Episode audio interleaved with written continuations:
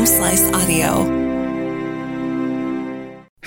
From the Home Slice News Center, this is the Daily Slice for Thursday, March 10th, 2022. I'm D. Ray Knight, and this is what's going on.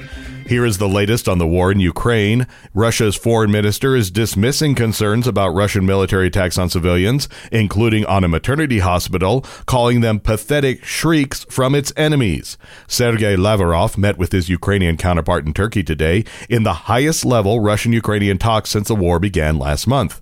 In the Russian government's first public comment on Wednesday's strike on a maternity hospital in the besieged city of Mariupol, Lavrov didn't deny or shy away from responsibility for the attack. He claimed the site had earlier been seized by Ukrainian far right radical fighters who were using it as a base, even though there were many images of civilians wounded in the attack, and the city council said a child was among the three people killed. U.S. Vice President Kamala Harris is in Poland today and embracing calls for international war crimes investigation of Russia over its invasion of Ukraine and the bombing of civilians, including that maternity hospital. Meanwhile, there are fresh reports this morning of continued Russian attacks on civilians trying to flee Mariupol. In news closer to home, South Dakota lawmakers have passed a proposal to limit the number of cannabis plants that medical marijuana patients can grow in their homes.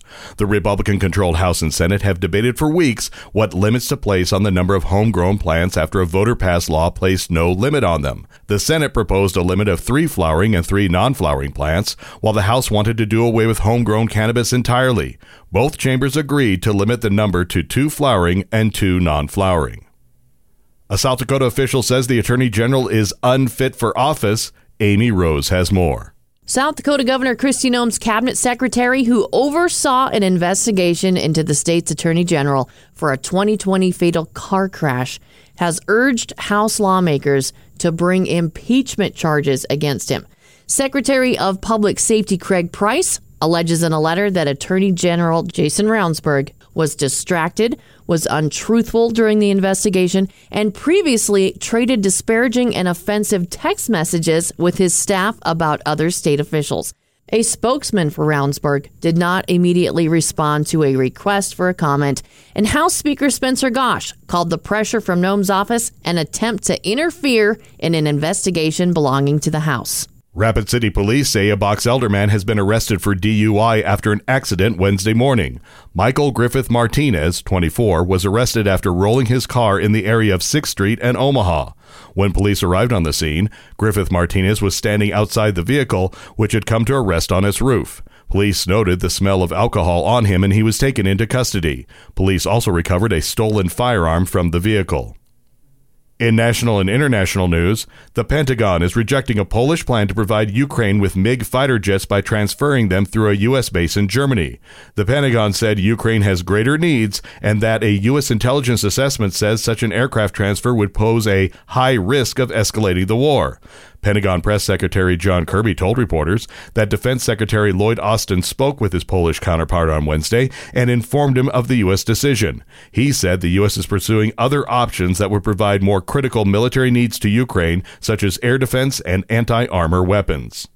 U.S. inflation is set to mark a four decade high. Chrissy Davies explains. Consumer inflation in the United States likely set another 40 year high in February, and it won't even reflect the oil and gas spikes of the past week, which will likely catapult prices even higher in coming months. Energy prices, which soared after Russia's invasion of Ukraine on February 24th, jumped again this week after President Joe Biden said the United States would bar oil imports from Russia. A report from the government is expected to show that consumer inflation leapt 7.9% in February, compared with 12 months earlier, according to data provider FactSet. That would be the biggest such increase since January 1982. Analysts have also estimated that prices rose 0.7% from January to February.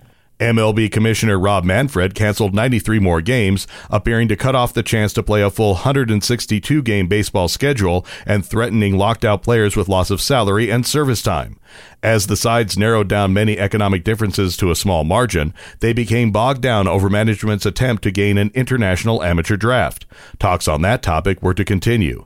In the meantime, on the 98th day of the lockout, Manfred announced two additional series had been canceled through April 13th. That means 184 games have been wiped out from the 2,430 game regular season. Your weather forecast from the Home Slice Weather Center. Sunny and warmer today with a high of 30, tonight's low 10. And that was your Daily Slice for Thursday, March 10th, 2022. The Daily Slice is a production of Home Slice Media Group, hosted by D. Ray Knight with Amy Rose and Chrissy Davies. Executive producer Mark Houston. Engineered by Chris Jacquez. I'm D. Ray Knight. Have a great day.